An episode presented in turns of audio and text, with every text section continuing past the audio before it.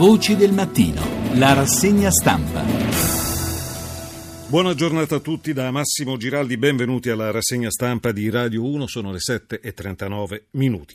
È al dramma pugliese, all'inferno sui binari pugliesi che sono dedicate le prime pagine dei quotidiani che troviamo stamane in edicola. La strage del binario unico titola Repubblica in Puglia 27 morti e 50 feriti nello scontro tra due treni, viaggiavano oltre 100 all'ora. Forse altri corpi tra i rottami l'indagine, errore umano o segnale trasmesso male. A bordo studenti e pendolari il sindaco erano nostri figli corsa per donare il sangue. L'unità, l'inferno fra gli ulivi sul binario unico terribile, scontro fra treni uccide almeno 25 tra studenti e pendolari, infrastruttura arretrata, errore tecnico e umano, un raddoppio finanziato ma mai realizzato. Il manifesto quotidiano comunista, l'ultimo treno, almeno 25 morti e decine di feriti gravi è il bilancio provvisorio del terribile scontro frontale tra due treni sul binario unico Adria-Corato, la tragedia che ha sconvolto la Puglia, forse causata da errore umano sotto accusa il sistema di comunicazione telefonico, la procura indaga per omicidio colposo plurimo, difficoltà nei soccorsi, SOS sangue negli ospedali, Renzi sul luogo del disastro. Apocalisse sul binario unico, titola la stampa, scontro frontale tra due treni di pendolari in Puglia, almeno 27 morti, si pensa a errore umano. La pista dell'errore umano, dunque la stampa il via libera, dice si dà al telefono nella tratta, non c'è il controllo automatico, i PM ipotizzano omicidio plurimo colposo. Il tempo di Roma, binario morto, scontro fra treni nel Barese, 26 morti tra studenti e pendolari, 50 feriti, pure un bimbo. Ecco il dossier su tutti i rischi su rotaia e scoppia il caso degli sprechi ferrovie nel sud-est. Stesso titolo per il giornale, binario morto, disastro ferroviario in Puglia, frontale fra treni vicino ad Andria, almeno 26 vittime e 50 feriti corsa a donare il sangue sotto accusa il tratto di rete troppo vecchio, una tragedia simbolo dell'Italia paralizzata. La stampa ancora, l'Unione Europea aveva stanziato 180 milioni per il raddoppio delle rotaie, la linea Bari-Barletta risale al 1965 ed è gestita dalla società ferrotranviaria. I soldi per la messa in sicurezza ci sono dal 2007, scrive ancora la stampa, ma non sono stati utilizzati. Ci sono poi i racconti strazianti dei sopravvissuti e i profili di chi purtroppo non c'è più. Vediamo cosa scrive Repubblica. Fulvio, vicequestore con la passione del rock e Yolanda, che a settembre si sarebbe dovuta sposare. Leggiamo due profili nel servizio di Gabriella De Matteis e Fabio Tonacci.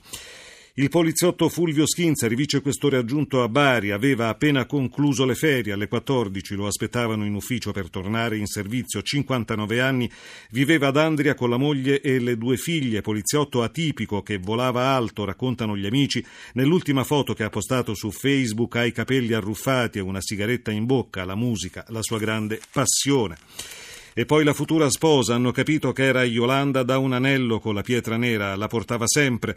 Lo si vede anche dalle foto su Facebook. Yolanda in Chingolo aveva 25 anni e il prossimo settembre si sarebbe sposata con Marco, il ragazzo che ora urla disperato e si contorce davanti all'ingresso dell'obitorio doveva essere la madre dei miei figli. Yolanda stava andando a Bari proprio per incontrare lui, amava Marco e amava Parigi. Sul suo profilo c'è la Torre Eiffel e il giorno dopo gli attentati terroristici di un anno fa aveva messo la foto di loro due, modificata con i colori della bandiera francese. Ancora una dichiarazione di Marco, aveva un unico desiderio, fare la mamma e chissà quanto sarebbe stata bella. Tanto dolore e la speranza che ovviamente non muore mai e non è soltanto un modo di dire. C'è un reportage del mattino di Napoli che racconta la storia del miracolo del bimbo salvato dal suo pianto. Quando i soccorritori sono arrivati Scrive il mattino Samuele, sei anni, piangeva disperato, incastrato tra le lamiere. I vigili del fuoco hanno provato a calmarlo e mentre lavoravano senza sosta per liberarlo è stata necessaria almeno mezz'ora. Gli hanno passato uno smartphone sintonizzato sul suo cartone preferito.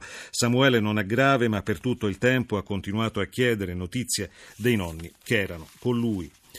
Siamo ora alla pagina politica, il Corriere della Sera. Renzi dice addio a Equitalia, vogliamo l'EBA a Milano. L'EBA, lo ricordiamo, è l'autorità bancaria europea, il sorvegliante delle banche dell'Unione. Polemica con D'Alema sui capitani coraggiosi, il Fondo monetario, effetto Brexit, Italia sotto l'1% nel 2016. Bye bye, adieu, addio. Il Presidente del Consiglio, Matteo Renzi, saluta Equitalia, scrive Maurizio Giannatasio, dunque sul Corriere. Lo fa nel suo stile epigrammatico, molto più simile a un tweet che a una dichiarazione. Confermo, entro l'anno bye bye Equitalia, salvo poi specificare che più che un addio è un cambiamento. Entro fine anno cambierà il modo di concepire il rapporto tra fisco e cittadini, dice il Premier dai microfoni di RTL 102.5. Equitalia non ci sarà più. Non vuol dire che non si pagano le multe, ma si pagano in modo diverso. Ancora la politica con la stampa di Torino, lite Renzi D'Alema su Telecom e banche, oggi test in Senato a Palazzo Madama.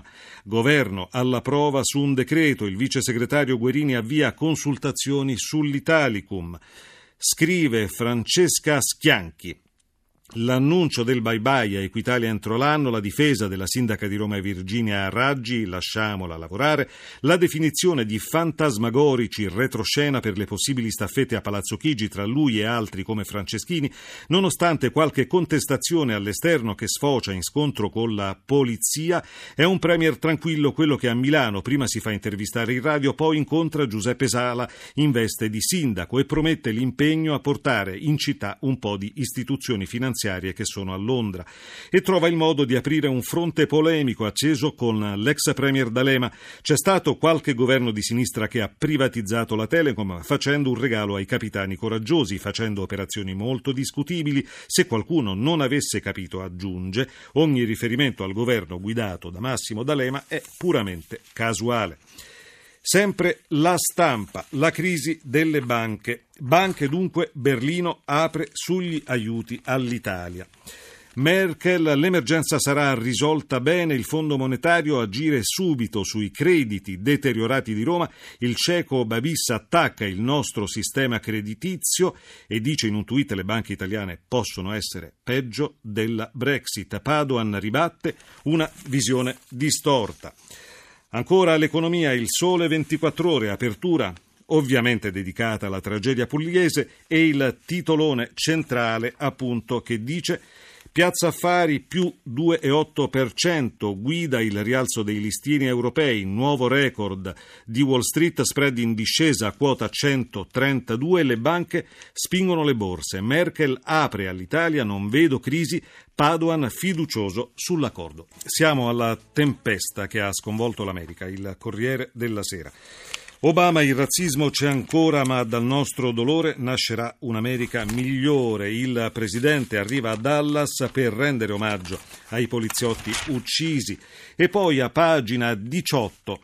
La Cina non ha diritti sulle isole contese, lo schiaffo dell'ONU, la rabbia di Pechino. La Corte del Mare dà ragione alle Filippine espansionismo illegale, sale la tensione con gli USA e i paesi vicini. Sulla Brexit, il messaggero, Brexit, la roadmap di May, pressing dell'Unione, fate presto. Cameron lascia Downing Street, la neo primo ministro, nessuna marcia indietro, avvieremo la procedura quando saremo pronti e nell'interesse nazionale. La Repubblica, Londra, addio di Cameron, Theresa May prepara il governo, forse già stasera la lista del nuovo esecutivo, tensione nell'Abur, un mattone contro l'ufficio di Angela Eagle.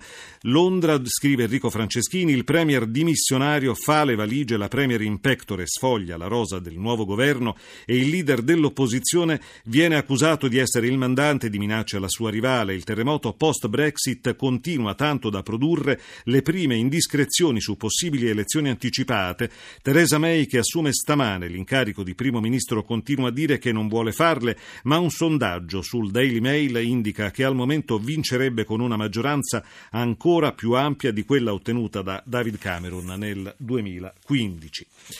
E ora siamo alla cronaca, il mattino di Napoli. Dopo la latitanza in Brasile e l'estradizione, la svolta con la direzione antimafia. Risponderò alle vostre domande. Scotti. I segreti del pentito. L'ex braccio destro di Cutolo collabora da Cirillo a Moro. Ecco le sue verità. Leggiamo Leandro Del Gaudio. Dopo 31 anni di latitanza e l'estradizione dal Brasile, Pasquale Scotti, l'ex braccio destro di Raffaele Cutolo, parla con i magistrati della DDA e annuncia voglio collaborare con la giustizia, mi pento, sono pronto a rispondere alle vostre domande. Un pentimento che potrebbe aiutare a decifrare alcuni dei misteri italiani anche alla luce di un'altra circostanza. Cutolo in cella da più di 30 anni ha reso alcuni verbali più che altro legati alla liberazione dell'ex assessore regionale Cirillo, sequestrato dalle Brigate Rosse, ma anche al caso Moro. Possibile a questo punto una sorta di esame incrociato tra la testimonianza resa da Cutolo e il pentimento di Scotti e la soluzione di enigmi che da 40 anni accompagnano omicidi e presunti patti tra Stato e Camorra. E ora sempre il mattino di Napoli ci racconta l'ennesima truffa, il blitz, la testa nel cartone, così timbra l'assenteista. In 23 a Bosco Trecase sfidavano persino le videocamere dei carabinieri scoperti e incastrati. Leggiamo Giovanna Sorrentino. Bosco Trecase, la parte più impegnativa dei comunali era la mattina. Che fatica a timbrare, che spreco di fantasia per beffare quelle maledette telecamere installate per bloccare gli scansafatiche. Un cartone da mettersi in testa per non farsi riconoscere mentre si passavano i badge dei colleghi, un salto per cercare di rompere gli occhi elettronici. Per il resto era tutto comodo per i 23 scovati e incastrati dai carabinieri proprio grazie a quelle telecamere che volevano beffare. Il passaggio veloce veloce del badge, poi via per un caffè nella vicina Pompei oppure a casa o a spicciare faccende personali. Per il lavoro in municipio c'è tempo mai. E chissà se è tra i 23 il signore non identificato con la testa nel cartone. La stampa di Torino, quattro arresti al Salone del Libro mentre Milano tenta lo scippo. In cella dirigenti e funzionari per turbativa d'asta nel bando che assegnava l'evento una tegola che rischia di segnare l'allontanamento della manifestazione da Torino, scrive Paola Italiano. Il terremoto c'era già stato e sembrava che il peggio fosse passato quando alla fine di settembre 2015 venne indetto il bando per l'organizzazione del Salone del Libro 2016-2017 il 2018. E invece il blitz di ieri è una nuova scossa più forte e forse più devastante della prima, anche perché arriva nel momento più delicato per la città di Torino, impegnata a scongiurare il rischio di vedersi soffiare la rassegna di Milano. E poi il giornale, un'intervista a Gustavo Pansini, ex presidente dell'Unione delle Camere Penali. A Fermo vincono i media. Mancini resta in cella per accontentare la folla. Il docente, l'omicidia di Emanuel, deve avere una pena equa, non pagare il clamore. Leggiamo Anna Maria Greco. È sconcertante la motivazione con la quale il GIP di Fermo non convalida il fermo dell'aggressore del nigeriano Emanuel Namdi, ma lo tiene in carcere per il pericolo di reiterazione del reato. Temo che abbia ceduto alla pressione mediatica l'avvocato Gustavo Pansini, professore emerito di procedura procedura penale ed ex presidente dell'Unione delle Camere Penali, legge da giurista l'ordinanza dice a due facce del giudice Marcello Caporale. Che cosa c'è di strano chiede la giornalista. Mi sembra corretta la sua scelta di non convalidare il fermo, misura cautelare che si decide nell'immediatezza perché non rileva il pericolo di fuga citato dalla Procura. Non è frequentissima, ma è consentita dal codice anche la scelta di disporre la custodia in carcere dell'accusato Amedeo Mancini. Ma è quando leggo la motivazione che mi pare ci si sia arrampicati sugli specchi. E in chiusura un servizio di Carla Massi, di nuovo sul Messaggero di Roma, destinato un po' a farci riflettere. Leggiamo.